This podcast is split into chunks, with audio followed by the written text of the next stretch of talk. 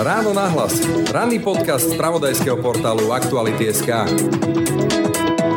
tak ako voľby v roku 2020 rozhodli emócie tesne v závere, tak e, aj teraz to bude viac o emócie ako o ráciu. Tu ten faktor zrejme bude, či sa pohádajú alebo nepohádajú tie strany, ktoré momentálne nejakým spôsobom chcú zakladať nové subjekty. Ak tam dojde k nejakému veľkému konfliktu, či už názorovému alebo povedzme generačnému, staré versus nové, tak to tie voľby ovplyvní. Ak tam dojde k nejakej obrovskej vodzovkách ekumenickej zhode, tak by to mohlo vytvoriť nejakú tú snehovú gulu, ktorá už by už ďalej mohla ísť. Hlas, smer, progresívne Slovensko Slovensko, SAS, Oľano, Republika, Sme rodina, KDH. To je aktuálna zostava, ktorá by sa mala dostať do parlamentu podľa najnovších e, prieskumov agentúry AKO. A o tom, aká budúcnosť nás môže čakať, pretože do volieb je ešte celkom slušný dlhý čas, budú koncom septembra. Budem teraz hovoriť so šéfom agentúry AKO Václavom Žíchom. Ja som priaznivec čo najvyššej účasti v akýchkoľvek voľbách. To znamená, každá mobilizácia je fajn, ale tá ako keby cieľová skupina, ktorá je ochotná sa dopúšťať myšlienok, to je ťažšie mobilizovateľná, pretože nie je taká emočná, je racionálna, premýšľa, argumentuje. Ľahšie sa mobilizujú tí, ktorí posluchnú, tak by som to povedal. No otázne je, ktorá z tých strán toho sporu bude úspešnejšou mobilizácii. Počúvate ráno na hlas. Pekný deň a pokoj v duši praje. Braň Robšinský.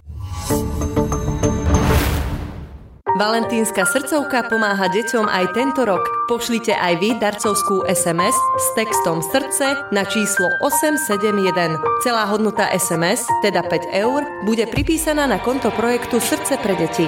Jednou SMS pomôžete odstraňovať bariéry vo vzdelávaní a dáte znevýhodneným deťom nádej na lepšiu budúcnosť. Viac na www.srdcepredeti.sk Ďakujeme. Počúvate podcast Ráno na hlas.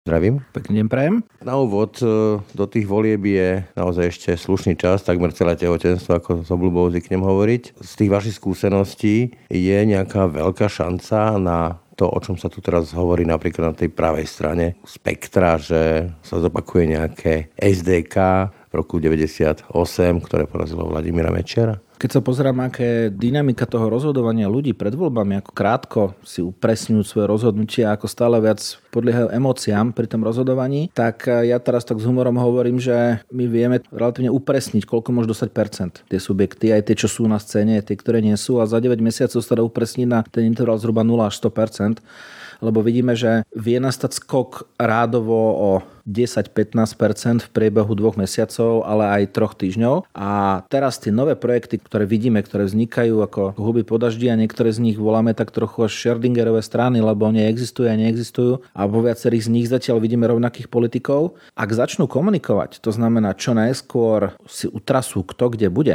utrasú si nejaké názvy a začnú komunikovať, tak áno, môžu tú vodu začať mútiť. Druhou vecou ale je, skadiaľ budú brať a či to, že dosiahnu nejaký nejaký úspech niečo zmení. Takouto poučkou pre politikov je, že musia byť ehm, konzistentní, to znamená nie raz jedno, raz druhé, čitateľný a komunikovať zrozumiteľné jasné posolstva. Krásne to bolo vidieť v tej aktuálnej kampani na hlavu Českého štátu, kde Petr Pavel toho síce veľa nepovedal a neprezradil veľa do svojich názorov, ale komunikoval veľmi konzistentne tých svojich pár posolstiev, ktoré opakoval. Čiže je tu nejaká šanca, povedzme, že že zostane mu jedného mena, Mikuláš Zurinda s jeho modrou koalíciou si to takto nejako že vybicyklujú. Opäť e, výrazný úspech? Ono práve táto zlatá mantra, to znamená konzistentnosť a relatívne keby jednoduchý spôsob komunikácie, to fungovalo vždy, malo by to fungovať aj teraz, len to na Slovensku posledné roky nikto nerobí, alebo sa minimálne tak nespráva, aspoň nemám taký pocit a teraz tým pokrývam úplne celé spektrum politické. Mikuláš Durinda už raz ten úspech mal a trošku mu hra do aj to, že my budeme prakticky po 20 rokoch mať znovu letnú kampaň. Doteraz tie kampane vlastne od toho roku 2002, ak si správne pamätám, boli posunuté do toho zimného alebo zimno-jarného obdobia takže bude sa dať,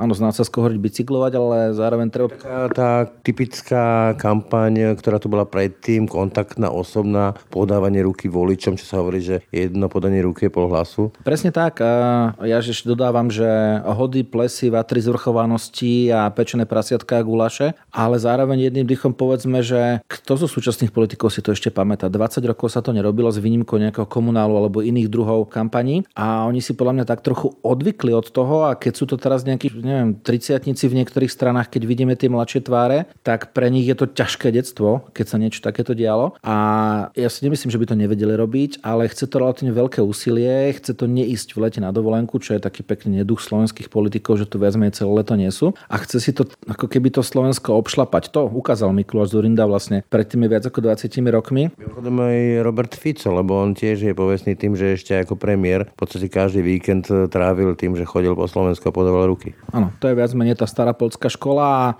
Chcem len spýtať, že či v dnešnej dobe, a poviem to povedzme na príklade tých 20 ktorí sa už aj zoznamujú, nie tak, že sú niekde v bare a sa oslovia, ale cez rôzne online zoznamky alebo sociálne siete, či to ešte bude fungovať, lebo vidíme aj na tej politickej scéne, že máme tu solitéry, poslanec, ktorý sa nemenuje ďalší, ktorí v podstate nemusia pohnúť prstom, ale točia nejaké svoje videjka, alebo dokonca taký zvláštny úkaz, že z relácie si vystrihnú tú svoju časť, kde akože v úvodzovkách ich slovami nakladajú a nerobia nič iné a ich výtlak je obrovský. Áno, ale je to výtlak virtuálny a nerobia to len z relácií. Sú strany, ktoré na to napríklad majú postavenú svoju činnosť v parlamente. Čiže keď vidíme ich vystúpenie v rozprave alebo tie faktické pripomienky, tak človek má občas pocit, že oni ako keby vôbec nerozprávajú k tej téme alebo k tomu rečníkovi, ale vyslovene len potrebujú, keďže všetko, čo je v parlamente je nahrávané, mať vystrihnutelný materiál, ktorý potom šíria na sociálnych sieťach. Ale to B, to bolo A, ale to B je, že či to bude mať aj efekt vo voľbách. Videli sme, že teraz v komunálnych voľbách to príliš až taký efekt nemalo. A možno práve to, že tí ľudia teraz tak žijú na tých sociálnych sieťach, možno sa tak chytili tí politici tak trošku do pasce, lebo vždycky to, čo predáva v marketingu, v reklame je odlišnosť. Kedy si bola odlišnosť, keď niekto používal sociálne siete. Pamätám si to nadšenie až zdesenie, myslím, že SAS tým prišla kedysi dávno, že na čo oni používajú v kampani sociálne siete, ale teraz to používajú všetci. Vrátanie klubu leteckých modelárov, kde si na opačnej strane krajiny. Takže už je to bežné a teraz práve to odlišnosťou bude možno práve to chodenie po regiónoch, keď ste sa pýtali, že či to ešte funguje, napríklad e, voľby do vyšších územných celkov. Trenčiansky vyšší územný celok, kde vlastne obhájil župan relatívne s veľmi vysokými percentami. My keď sme sa pýtali, čím sa líšila tam kampaň od ostatných, tam dokonca ani proti nemu nedávali nejakých silných vyzývateľov, tak e, zo všetkých strán prichádzala informácia, že on má ako keby obchodený ten kraj za tých 5 rokov. To znamená, nejakým spôsobom to funguje. My sme sa pýtali, kde, aká bola kampaň pána Bašku, pýtali sme sa práve kolegov novinárov a oni hovorili, že on jazdil na bicykli z okolností minulosti ako cyklista a staval cyklotrasy. Ale tým som chcel ukázať, že ešte existujú takíto politici a tí, čo sú teraz a budú súťažiť, sa to budú musieť pravdepodobne naučiť zase za tými ľuďmi nejakým spôsobom chodiť. Majú na to celé leto. Čiže môže byť taká renesancia tohto prístupu, ktorý to môže celé zmeniť? Ako ja si myslím, že by mala byť, lebo to poučenie, ktoré máme z minulej jesene, práve z tých spojených volieb, je, že začať na poslednú chvíľu masívnou investíciou do sociálnych sietí proste nestačí. Videli sme veľké množstvo kandidátov, ktoré boli aj relatívne silné mená alebo známe, ale všetci začali na konci toho augusta a už to proste nestihli. Keď sa opäť vrátim k tým českým prezidentským voľbám, tak tam tiež bola tá osobná kampaň, ten povestný Babišov karaván. Na jednej strane, na druhej strane tá flanelka súčasnej hlavy štátu Petra Pavla, ale zároveň sme tam aj videli e, niečo, čo je podľa mňa také dosť kľúčové aj pre Slovensko. Že napriek e, snahe Andreja Babiša vsadiť na tú temnú emóciu strachu z vojny, zvíťazil kandidát, ktorý, ako hovorím, veľa nehovoril, ale jeho posolstvo bolo skôr také upokojujúce a spájajú, alebo výzva k spájaniu. Či toto môže byť niečo, čo na Slovensku zaberie, lebo naopak tu sa stavia skôr na ten konflikt, na vyvolávanie vášní a na vymedzovanie sa. Áno, a na tom sa stávajú a padajú vlády, na tom stávajú padajú koalície a všetci vidíme, že aj krajina je názov rozdelená temer vo všetkom, ešte aj, ešte aj v tom, ktoré jedlo je lepšie. A áno, môže to byť pokoj, môže byť paradoxne nakoniec víťazstvom, ale to, prečo všetci stávajú na konfliktné rozdelenie, že to vytvára emóciu. Emócia je veľmi dôležitá. Trošku rozdiel v tej českej situácii je, že tam tá kampaň ako keby v teréne s ľuďmi má dlhodobú tradíciu. Teraz sme mali také lightovnejšie verzie, lebo predsa len generál Pavel skôr stavil na tie ako keby väčšie zhromaždenia v mestách. Babiš jazdil, ale tiež to boli viac menej mítingy po tých jednotlivých mestách. Keby sme išli 5 rokov dozadu, keď Zeman obhajoval svoje prvé funkčné obdobie, tak on jazdil z dediny do dediny. A prešiel tie dediny naozaj veľa, slúžil mu na to celý aparát Pražského hradu, to znamená logisticky mu to organizoval štát nechcene a fungovalo to. On vlastne tak chytil ten vidiek. Keď sme teraz videli, tak eh, asi najväčšia strata Babiša bola na vidieku, nie v mestách, lebo on čakal, že mu ten vidiek vygeneruje oveľa väčšie čísla a nestalo sa tak. No a poďme s tým na slovenskú politiku. Môžeme sa rozprávať o kampani kontaktnej, o chodení po Slovensku a organizovaní všelijakých gulášov a stretnutí, ale na to treba jednu dôležitú vec a to sú ľudia. Lebo táto kampaň nemá šancu, keď behá po Slovensku jeden tým. Proste musíte mať viacero tým, musíte v jednej chvíli byť na viacerých miestach. Že, že vám skočím do reči, nie tie schránkové strany s piatimi ľuďmi, hej? ale regionálne štruktúry. Buď regionálne štruktúry, čo je veľmi dôležité, tie sú dôležité z toho, že oni vám to vedia zorganizovať, lebo ono to nie je sranda. Samozrejme, môžete si to zorganizovať aj z Bratislavy. Poznajú, kde kto je, čo kto je a tak. Presne tak, ale minimálne je to, že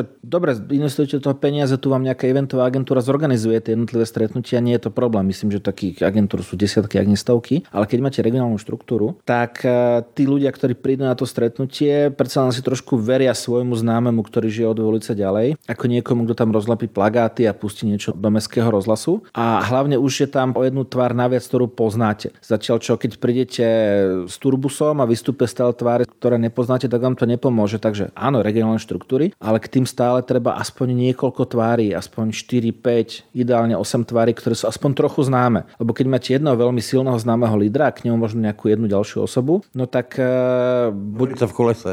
Áno, je to proste ako keby nefunkčné. Vy tam prijete, najprv bojujete s tým, že tých ľudí nikto nepozná. Nesprojete ten aplauz, ako keď ten boxer vchádza do toho ringu a všetci sa tam proste buď tešia, alebo mu nadávajú, ale dávajú nejakú emociu. Na to proste potrebujete známejšie tváre. Ja si myslím, že na Slovensku je obrovský problém a zase to netýka len jednej strany, ale temer všetkých, oni proste nie sú zaludnení. Je to trošku dôsledok aj toho neustáleho rozdeľovania sa tých strán, že vlastne tie týmy sa stále viac a viac rozpúšťajú a nejak moc nepristupujú, ako keby máme nové tváre v politike, doneslo ich hlavne Olano teraz, ale zase tie tváre, videli sme na ich výkone v komunálnych voľbách, majú veľmi tristný výkon. Mimochodom, že sa skočím do reči, taká tá, použijem slova, buď Pala Hardoša alebo Arpada Šoltesa, kresťanistická sieť, čo bola časť kandidátky Olano, teda tí letničiari a ľudia, ktorí mali tie stredká povestné, toto ešte funguje, na to môže vsadiť Olano? Ja si myslím, že to funguje a je to už dlhodobo na Slovensku ako keby veľmi kvalitná cieľová skupina, lebo viete jasne s kým hovoriť a ten ako keby to vaše posolstvo šíri ďalej. Nevýhodou je, že ja si myslím, že funguje to stále, ale už po tejto cieľovej skupine pokúkáva príliš veľa subjektov. Keď to zoberieme, tak eh, máme vlastne tradičné KDH, ktoré je na tej scéne kvázi najdlhšie. Máme Kresťanskú úniu, ktorá tento raz bola z Olano. Vidíme, že teraz už, a možno ona zobrala tie povestné 2-3%. Taká... Áno, áno. To znamená, oni išli na kandidátke Olano, boli v názve Olena. To znamená, ako keby už trochu rozriedili tú konzervatívnu cieľovú skupinu.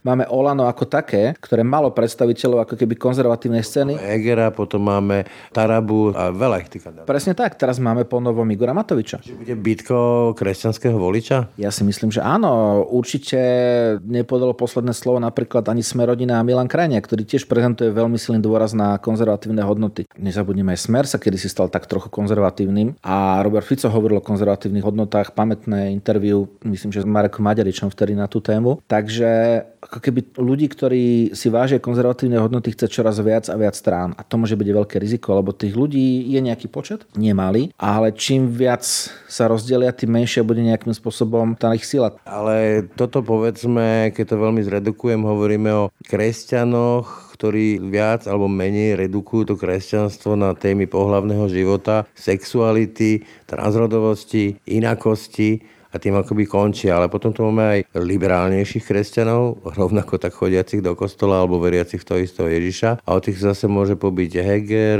Zurinda a ďalší. No ale položíme si otázku, že či tento druh voličov, ktorí sú kresťania, či je pre nich kritérium pri výbere politickej strany práve to, že tá strana deklaruje ako jej hlavným, hlavnou hodnotovú orientáciu práve konzervatívne alebo kresťanské hodnoty. No, nie. No áno, ale že či už viac alebo menej liberálne. Lebo vo chvíli, keď pre tú cieľovú skupinu nie je, tak keď nevyžaduje ako keby ten konzervatívus na prvom mieste, tak v tej chvíli sú podľa mňa pre ňu priateľné všetky ostatné strany a potom sa už ide podľa klasického rebríčka, buď sociálna motivácia, národnostná, dokonca by som bol kľudne aj liberálna, alebo ten liberalizmus je samozrejme v úplne iných témach, ako práve témach súvisiacich s náboženstvom. Môj názor je, že ako keby tí, ktorí kladú konzervatívne hodnoty na prvé miesto, tí si vyberajú z tých konzervatívnych strán, ktorých pribúda ako huby po a ten zvyšok e, vlastne veriacich ľudí na Slovensku, možno oveľa väčšia časť z nich, ktorí to neberú tak úzko profilovane len na tú extrémny konzervativizmus, tak tí si potom vyberajú zo všetkých ostatných a môže ich pretlačiť aj úplne iná hodnota ako práve nejaký liberálno-konzervatívny náboj tej strany. Ešte sa spýtam e, na meno Andreja Danka, ten prichádza s takou zlúčovacou nejakou paralelou, ale na tejto strane spektra s nejakým patriotom a Radačovským a tak ďalej. Tam pri, zase opäť použijem to slovo, charizme Andreja Danka je nejaká šanca, na, že tento projekt niečo vytlačí, alebo naopak opäť to prispieje k rozbíjaniu sa tej scény, lebo Robert Fico ho odmietol už jasne. Tam je vidieť, že vlastne oni sa snažia nejakým spôsobom zlúčiť tie strany, ktoré oslovujú podobnú cieľovú skupinu ako Slovenská národná strana a ktoré uberajú po desatinách, po pol percentách dolu. Vieme, že je tam Patriot, je tam Slovenské hnutie obrody, ktoré sa občas objavujú v prieskumoch s nejakým 0,0,12. Určite je tam dôležitý hrad Národná koalícia, ktorá ako keby sa začala s nejakým pol percentom alebo 4 desatinami objavovať vo chvíli, keď ako keby namiesto Mariana Kotlebu nastúpila, myslím, že bývalá líderka Národnej koalície do parlamentu a trošku im to rozprúdilo tie. A keď si to zrátame, je tam ešte potom Patriot, Slovenská hnutie obrod, Národná koalícia, veľké množstvo. Myslím, že oni rokovali s stranou socialisti SK. Áno,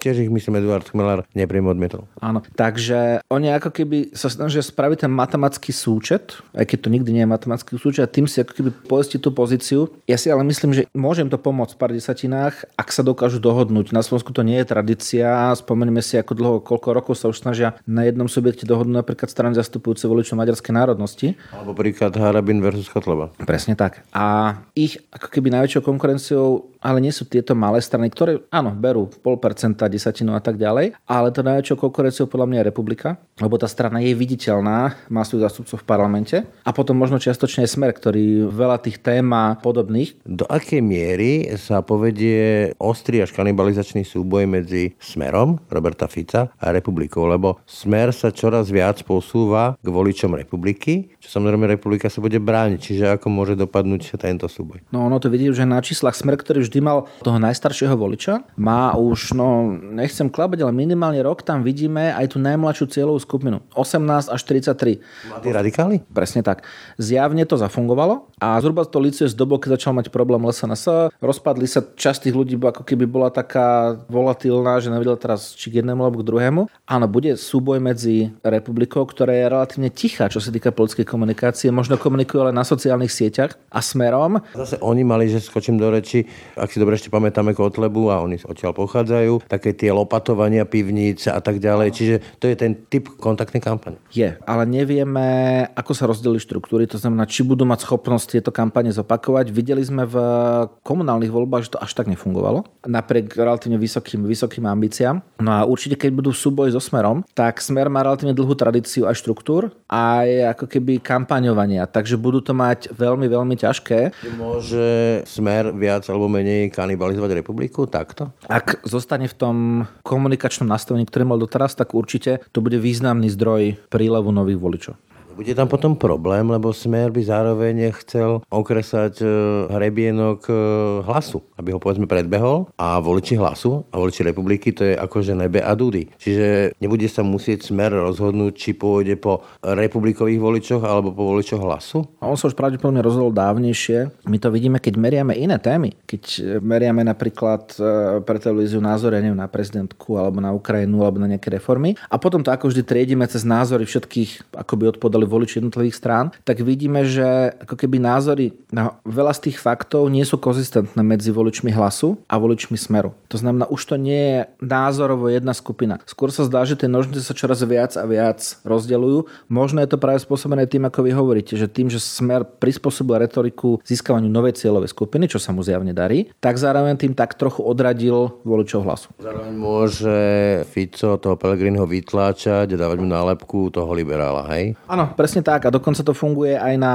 potenciálne nových voličov, napríklad práve z republiky alebo z dožívajúceho LSNS. Mimochodom, to slovo liberál, myslím, že nejaký John Stuart Mill by nás asi prefackal za to, ako ho používame na Slovensku. Stal sa z toho až nadávka. No, to je skoro také ako uh, Ale je to niečo také všeobsiahle, zlé. Keď si s tým neviem poradiť, tak to nazvem liberálne. A to funguje na sociálnych sieťach, funguje to povedzme v tomto spektre politických lídrov, ale bude to fungovať aj v realite. Naozaj je liberál pre bežného Slováka strašiakom? Veď naozaj nežijeme už v tom 19. storočí, mnohí tí ľudia chodia pracovať do Anglicka, do Nemecka, vracajú sa, vidia, že tam proste nežerú malé deti a nežijú na stromoch. No, čím dlhšie budú politici a ako keby tí opinion lídry operovať tou liberálnosťou ako s nejakým zlom, tak týmto bude väčší problém. Áno, tí ľudia chodia do zahraničia, ale vieme zo skúseností, to je ako s tým dodržiavaním dopravných predpisov, že všetci, keď prejdeme hranice do Rakúska, tak narazí do všetci 49 km hodine v meste a 129 na diálnici a potom prejdú tú slovenskú hranicu a zošlapnú ten pedál čo naj, najnižšie. A takto je to podobné, ako ja si myslím, že veľká časť tých ľudí, ktorí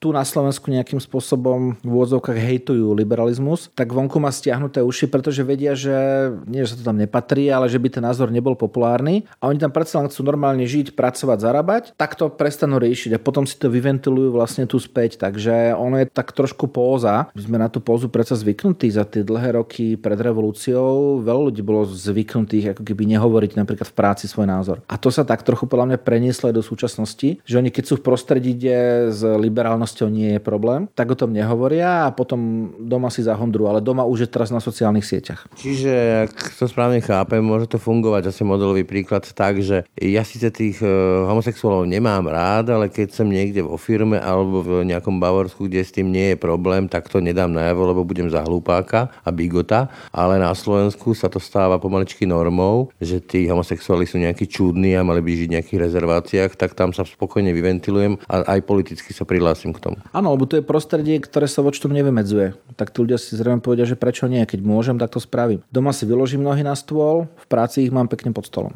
A keď e, sa ešte vrátim k tej českej kampani pri tejto téme, čiže podľa vás e, tá slovenská kampaň bude takto tvrdá, konfrontačná, emotívna, ostrá? Napríklad pán Slosar hovorí, že áno, že čaká na zrejme špinavá kampaň.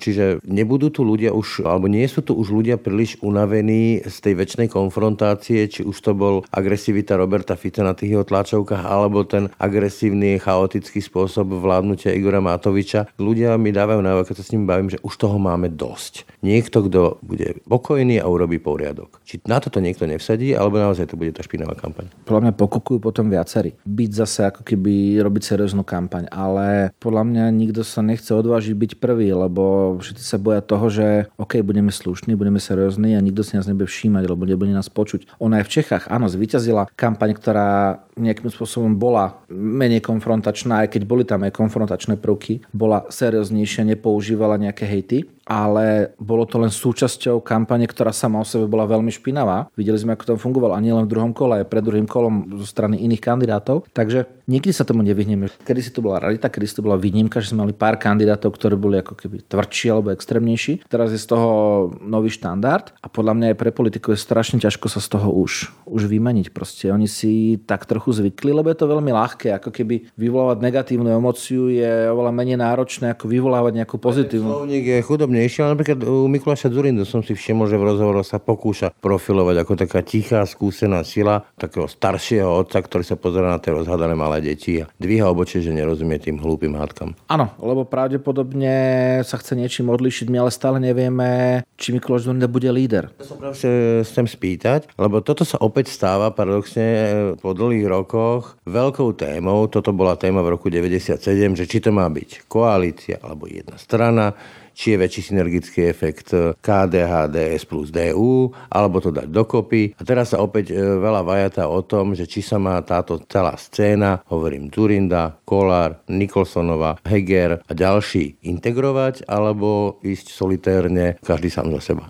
No, ego nepustí, takže ja si myslím, že k nejakej veľkej integrácii nepríde, lebo za prvé naraz bude strašne málo predsedníckých miest, bude len jedno. Ale áno, momentálne tá sila, lebo tá polská scéna tak roztreštená, také obrovské množstvo strán tu figuruje, že zrejme jediným riešením bude nejaká obrovská integrácia. Neboli by sme prví. Pozrieme sa, ako fungujú politické scény v Spojenom kráľovstve alebo v Amerike. Viac menej bipolárny systém dvoch strán, kde aj tomu voličovi ten volič ľahšie rozozná, keď je s niekým nespokojný, že kto je práve pri moci a potresta ho tým, že zvolí toho druhého a naopak. U nás je s tým obrovský problém a bolo by to logické riešenie. Veľké spájanie sa, vytvorenie dvoch veľkých blokov. Ono by to potom nejakým spôsobom vytlačilo aj ten extrém, lebo tie strany, ktoré by sa spojili do nejakých povedzme dvoch veľkých blokov, by si vedeli postražiť nejaké malé názorové tendencie, ktoré mohli prekračovať. No, veď e, keď sa vrátim do minulosti, KDH napríklad malo viacerých podpredsedov, jeden z nich bol Vladimír Pálko, ďalším bol Mikuláš Zurinda alebo Ivan Šimko a to boli úplne že iné svety,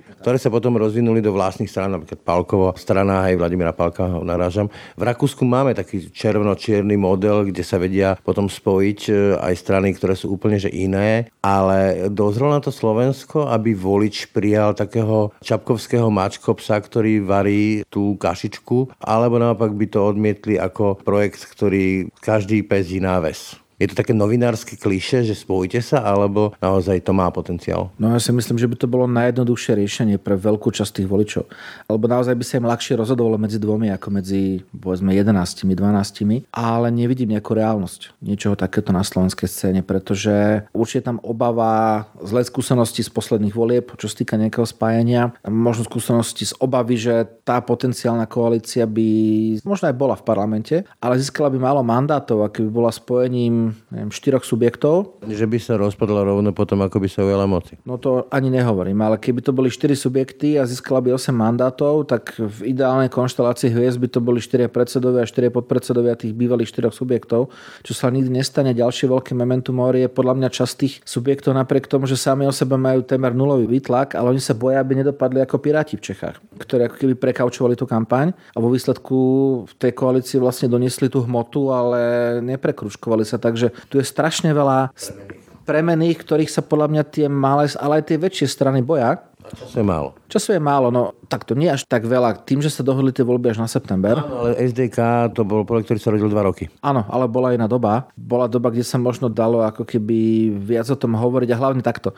Bola to doba, kde potreba takéhoto projektu, kde si to všetci uvedomili dostatočne dlho pred voľbami. A začali na tom pracovať. U nás napriek tomu, že nejaké hlasy boli, ale začína to vlastne dozrievať tak trochu až teraz. Máme necelých 9 mesiacov do volieb. Takže to, čo sa teraz môže stať, paradoxne, keď máme neskoro voľby, že áno, niektoré tie subjekty, ktoré by to nestihli, tí, ktorí teraz ešte len zbierajú podpisy, keby sme mali voľby v máji, tak v júni by boli viac menej bez šance, už len kvôli tomu limitu odozdávania kandidátok a tak ďalej. Ale Dobre, tak tie subjekty vzniknú. Nejak sa ustáli aj tá budúcnosť napríklad pána Hegera s jeho vlastne novým projektom. Zistí sa, kam vlastne budú patriť tá skupina poslancov Olano, ktorá je pod pánom Budajom a či vôbec. To znamená, utrasí sa tá scéna a naraz zistíme, že máme možno dva alebo tri subjekty viac, ktoré viac menej berú stále z rovnaké cieľové skupiny, čo sú... Čiže to sa chcem spýtať, čiže môže to dopadnúť tak, že tu prepadne nesmierne množstvo hlasov. Či už na tej strane Harabin, Danko, Radočovský s Patriotom a tak ďalej, ale aj na strane Mikuláš Durinda s Kolárom, alebo aj dokonca KDH, však KDH, Heger a ďalej. A tak ďalej. Kľudne sa to môže stať. Ono, tie dva extrémy sú takéto. Prvý je, že prepadnú všetky menšie subjekty. Obrovské množstvo hlasov bude ako keby v rámci druhého skrutenia pomletých, ako my hovoríme. A v parlamente budú možno 3 alebo 4 subjekty. Opačný extrém, tieto spájania budú úspešné a spôsobia, že väčšina tých strán tesne preskočí hranicu 5% a budú v parlamente. Naraz tam budeme mať 9 subjektov. A keď začnú všetci rátať, koľko majú mandátov, tak zistia, že na funkčnú koalíciu treba 6 strán. A myslím si, že po skúsenosti z fungovania koalície súčasnej majú všetci tú zlatú zásadu, že koalícia musí mať nepárny počas strán a 3 už je veľa. Takže ja si myslím, že veľkých koalícií teraz budú ľudia báť. No, aby som zase osviežil pamäť e, poslucháčom, tak ak dobre rátam, e, prvá vláda Mikuláša Durindu to bolo 6 stran SDK, 3 strany maďarské, plus e, SDL plus SOP.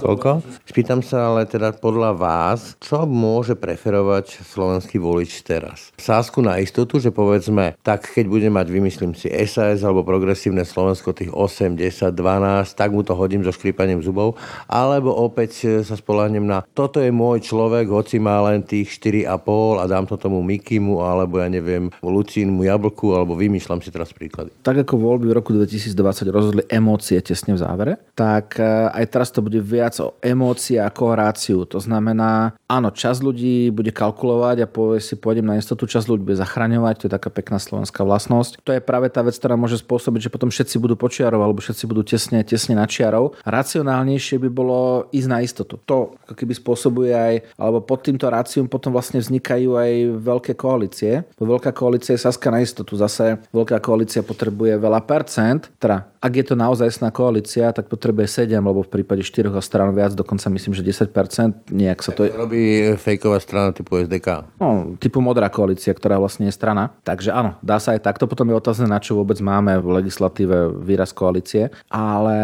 je tam tá obava, aj z toho, čo sa stalo. Určite koalície nebudú takto klasické, lebo vidíme, že je tam tá obava, čo sa stalo progresívnu Slovensku a spolu. Že sa o pár stočín ako keby pociahne ten limit. Ale možno bude dôležité, myslím, že 110 nie je ten limit, ak si správne pamätám. Opravte ma, keď sa podávajú kandidátky. No teraz to vychádza niekedy nejaký začiatok e, júla, koniec júna. Myslím, že na Slovensku je pekný zvyk do posledného dňa otvorené, tak ako všetko za posledné roky. A ja si myslím, že minimálne to, komu sa podarí založiť subjekt a začať nejako komunikovať, má veľkú šancu, že k sebe stiahne tie nové projekty. Lebo čím bude menej času, tým bude väčšia panika a tí ľudia nejakým spôsobom sa budú chcieť pominúť, ako sa hovorí. A bude tomu fungovať e, to, s čím napríklad nedávno prišla Lucia Nikolsonová, ešte predtým je jablkom, že známe tváre, známe mená, vsadzal na to aj Igor Matovič, dneska tam máme hotový tenisový Davis Cup v jeho klube a kde všade. Toto ešte funguje, lebo napríklad o programoch sa už takmer nehovorí. Skôr také, že tie sluby typu postavíme byty, ktoré sú nakoniec len plagáty. Áno, to pôjde naďalej. Proste e, tri slogany a dovidenia. Myslím, že tie programy už nečíta nikto. A keď tak sa čítajú po voľbách, aby sa začalo debatovať, že kto s kým má aký prienik. Olano to malo paradoxne vymyslené dobre. Oni nabrali na tú kandidátku ľudí, ktorých by sme teraz ponovom nazvali influencery a každý z nich priniesol 5-10 tisíc ako keby ľudí. Hej, a či tie mená zaberajú? Áno, ale to nie sú typicky ako keby veľkí ľudia. Veľa tých ľudí nikto nepoznal z bežnej populácie. Nie akože veľké mená typu, že hokejista, ktorého pozná celé Slovensko, ale miestne, lokálne autority, ktoré vedia osloviť tých bajkerov, tých neviem koho všetkého. Učiteľov, Biela vrana, bojovník proti korupcii, ekologická aktivista. Vynikajúco. Donesú každý niekoľko tisíc hlasov a dokopy, keď to zrátam za tých 150 mien, tak to spraví tú hmotu, ktorá aj Olanu vyniesla 25%. No ale nie sú títo ľudia už minutí? Zase Slovensko nie je taká veľká krajina. Na spojených voľbách teraz komunálne sme videli, aký bol pre mnoho stran obrovský problém zohnať niekoho kľudného vôbec... E, nie sú minúty. Ľuďom sa stále menej chce ísť do politiky, ktorí niečo dokázali. To je pravda, ale tým pádom sú minúty použiteľnejšie. Proste ako keby je stále ťažšie a ťažšie nájsť nejaké takéto mená a už aj ten spôsob je taký tak trochu preflaknutý, že ako keby nabrať, vyťahnuť cez nich ľudia a potom z toho nič nie. Čítajú, jasne. Presne tak, ono by sme videli, že v parlamente bolo mnoho mien, o ktorých sme sa, ja som sa niektoré mená poslancov dopočul príklad pred pár týždňami a to akože mám pocit, že to sledujem dosť, takže toto bude stále menej a menej a hlavne ak bude veľa subjektov v parlamente a dostanú sa tým pádom len tí najznámejší z každého toho subjektu, tak aj ochota tých menej známych skúšať to bude už do budúcnosti nižšia, lebo uvidia, že nemajú šancu. Hovoríte silné emotívne heslá, známejšie tváre jazdiace po Slovensku, ale s čím? Čo bude tá kľúčová téma kampane? Bude to to, čo v Česku, vojna na Ukrajine, jasne vyplývajúce následky sociálneho typu, že zamrzneme, nebudeme mať čo jesť, inflácia a tak ďalej. Toto je to kľúčové, alebo sa dá do toho ešte vraziť niečo iné? Pre tú cieľovú skupinu, ktorá doteraz rieši témy typu, že Ukrajina je zlá a treba mier a treba sa vzdať, tak na túto cieľovú skupinu to bude fungovať tá téma. Určite. Vidíme to na sociálnych sieťach, pre nich tá téma je živá, tá cieľová skupina je veľmi podobná cieľovej skupine, ktorá vlastne predtým riešila problematickosť očkovania a pandémie a tak ďalej. Je to potom ale aj téma pre tých, ktorí sa boja, že nás e, niektoré strany, napríklad Robert Fico, zatiahnu smerom k Rusku? Uh, Áno, ale nie až tak veľmi. Ja si myslím, že tí ľudia si to ešte neuvedomili. Tí ľudia, pre ktorých to nie je hlavnou náplňou života, tak tí stále ešte počúvajú na iné témy. Zhoda, myslím, že naprieč celými cieľovkami sú sociálne témy. To zrejme bude teraz veľmi silné. Ja som predtým odadoval, že v lete že môže byť téma energie, ale vidíme, že tie energie sa našťastie dostávajú do nejakého normálu. Leto bude kampaň. Plus leto, ale voľby sú 30. septembra. Je to začiatok jesne, to je obdobie, keď sa už hovorí o ďalšej zimnej sezóne. To znamená, možno čiastočne na konci, vo finiši tej kampane, už ako keby svet a ceny a trhy dajú nejaké náboje tým stranám, aby to použili, ale nebude to hlavné téma. Budú to hodnotové otázky, vidíme, že už to, už to začalo tým freestylom v parlamente, takže budú sa vlastne určite riešiť hodnotové veci. Uvidíme, aký vývoj bude na tej Ukrajine. To podľa mňa veľmi záváži, či to budú používať všetci, alebo to bude používané ktorá strana bude vyhrávať, tak tu si po, a účelovo použije tá jedna zo strán e, toho sporu na Slovensku. Hej? Presne tak, ako dá sa povedať, že ak tá situácia bude taká, že tá Ukrajina sa bude úspešne brániť a bude dokonca vytlačať toho agresora von, tak e, to nebude až tak veľkou témou pre tie súčasné bežné strany. Budú to riešiť vlastne len tie strany, ktoré doteraz tak trochu podporujú Rusko. Ale ak by nejakým spôsobom Rusko začínalo tú situáciu vyrovnávať, tak by to bola v tej chvíli téma pre všetkých. O akom potenciáli vlastne hovoríme tých volatilných voličov? Tých voličov, ja ich volám voličov zaplentov alebo voličov posledného okamihu, ktorí sa rozhodujú na tú poslednú chvíľu a čo môže potom viesť aj k takým tým predvolebným atomovkám typu plagáty Zemanovcov pre či Drahošovi pred voľbami a podobne. No v minulosti bolo myslím, že okolo 15-16%, teraz si myslím, že ich bude oveľa viac, pretože máme, my sme sklamaná generácia. Táto koalícia, keď začínala, mala ústavnú väčšinu. To znamená, množstvo ľudí, ktorým dali hlasy, bolo obrovské na slovenské pomery. A vidíme na súčasných číslach, že majú neústavnú menšinu, ako to ja hovorím. Takže zanechali za sebou obrovské množstvo voličov, ktorí prešli tým sklamaním z toho, čo spravili. Áno, oni momentálne sú po iných stranách, sú napríklad vo veľkej miere v progresívnom Slovensku, čiastočne v hlase, ale práve tým, že boli sklamaní svojou voľbou, tak sa budú snažiť do poslednej chvíle ako keby sa rozhodovať, či sa, aby to bolo správne, aby nespravili znovu tú chybu, ktorú spravili pred tými tromi rokmi. A tam je možné, oni samozrejme si nevymýšľajú, nevyberú sú úplne novú stranu za tou plantou. Ale bežní ľudia majú nejaké dve, niektoré až tri strany, ktoré sú im povedzme blízke a len sa rozhodujú medzi nimi. A týchto ľudí možno bude až tretina. Alebo sa rozhodnú, že k tým voľbám nepôjdu. Nemôže prísť k tomuto efektu, lebo teraz sa začína presne diskutovať po tých sociálnych sieťach tých mojich bublinách, že poďme sa mobilizovať, lebo naozaj pravdepodobne je to dôsledok toho, že už všetci cítime, že toľkokrát nás oklamali, toľkokrát nám niečo slúbili, čo nesplnili, toľkokrát nám povedali, že toto sú osudové voľby, že už máme dosť toho. A na druhej strane sú to osudové voľby, tak ako teraz definoval Šimečka s Leškom, že to sú také voľby 98 na ruby. Áno, Áno, sú. Vtedy to bolo o tom, aby sme sa niekam dostali, teraz tie voľby budú o tom, aby nás náhodou z niekiaľ nevyhodili. Ale tá ako keby cieľová skupina, ktorá je ochotná sa dopúšťať myšlienok na túto tému, to je ťažšie mobilizovateľná, pretože nie je taká emočná, je racionálna, premýšľa, argumentuje. Ľahšie sa mobilizujú tí, ktorí posluchnú, tak by som to povedal. No otázne je, ktorá z tých strán toho sporu bude úspešnejšia mobilizácii. Ja som priaznivec čo najvyššej účasti v akýchkoľvek voľbách. To znamená, každá mobilizácia je fajn, ale keď pozrieme do minulosti, mobilizácia potrebuje mať nejaký veľmi silný fenomén. V 98. to bolo práve ako keby snaha vymaniť sa... Ideme čiernou dierou, poďme do Európy. Presne tak, e, utekala nám Európska únia, utekala na to, bolo to... Ako... Akože nemáme? No, potom bola ešte jedna takáto a to bolo voľby, myslím, že 2017 do VUC, keď e, Lesana sa kandidoval, myslím, že dvoch alebo troch županov, stovky ľudí na poslancov, mali ako keby ten taký svoj pík. V médiách sa vo veľkom rátalo a písalo, že by mohli poobsadzovať tie župné parlamenty, veľa sa o tom písalo a naraz nám z 20 skočila tá volebná účasť na 30, čo vlastne spôsobilo úplnú premenu tých dovterajších váh, ktoré boli 7 županov zo Smeru a jeden Bratislave iný a celé sa to pomiešalo. Takúto veľkú mobilizáciu sme odtedy zatiaľ nezažili a tú emociu na tú mobilizáciu bude nejakým spôsobom treba, treba zbudiť. Ak budú tie strany, ktoré napríklad hovoria o tom, že keby ten doterajší spôsob zahranično-politické orientácie je zlý a tak a treba zmeniť, ak budú o tom veľa hovoriť, hovoriť, oni paradoxne môžu pomôcť mobilizovať tú bežnú časť. Lebo tá si v tej chvíli uvedomí, že ups, tak teraz naozaj už ide o veľa. Len to nesmú pokaziť tí politici, ktorí sú napríklad zahranično-politicky ukotvení a nemajú problém povedať, že patríme na západ, nejakými príliš veľkými spormi medzi sebou, lebo potom si možno aj tí ľudia, ktorí by inak išli voliť, povedia, že vlastne je to jedno, lebo oni sa aj tak pohádajú. Čiže z vášho pohľadu máte obavu, že naozaj to dopadne ako ten váš aktuálny prieskum, že o premiérske kreslo alebo zostavenie vlády sa pobuje Peter Pellegrini s e, Robertom Ficom, alebo ešte stále je tu nejaká šanca, možnosť, že to dopadne inak? Toto stále my to voláme sú hlavne volebné sympatie. Voľby sú veľmi ďaleko. Vo chvíli, keď uvidíme, kto vôbec ide do volieb, čo je dôležité, to je prvý bod, kde sa to začne nejakým spôsobom upresňovať. Kde napríklad uvidíme vplyv koalícií, či tam budú alebo nebudú vplyv toho, koľko bude týchto, nazvime to stredopravých subjektov, či tam bude jeden alebo 5. No a to železo sa väčšinou začína kuť v tej chvíli, keď si ľudia nájdú v schránkach ten listok, že voľby sú vtedy a vtedy základná škola Lachova druhé poschodie.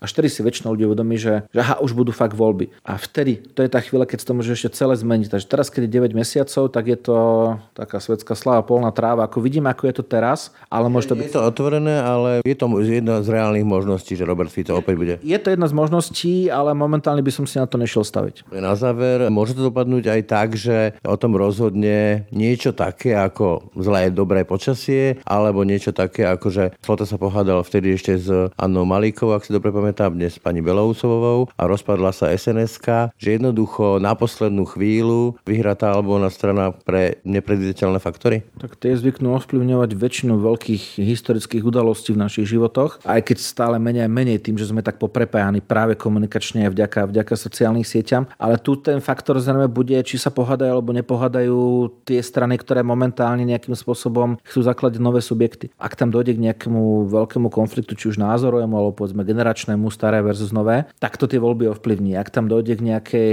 obrovskej v odzovkách ekumenickej zhode, tak by to mohlo vytvoriť nejakú tú snehovú gulu, ktorá už by už ďalej mohla ísť. Toľko Václav Žík, ďakujem za rozhovor. Ďakujem, pekný deň. Počúvate podcast Ráno na hlas. Tak a to už je z dnešného rána na hlas skutočne všetko. Pekný deň a pokoj v duši praje. Braň Robšinský. Všetky podcasty z pravodajského portálu Aktuality.sk nájdete na Spotify a v ďalších podcastových aplikáciách.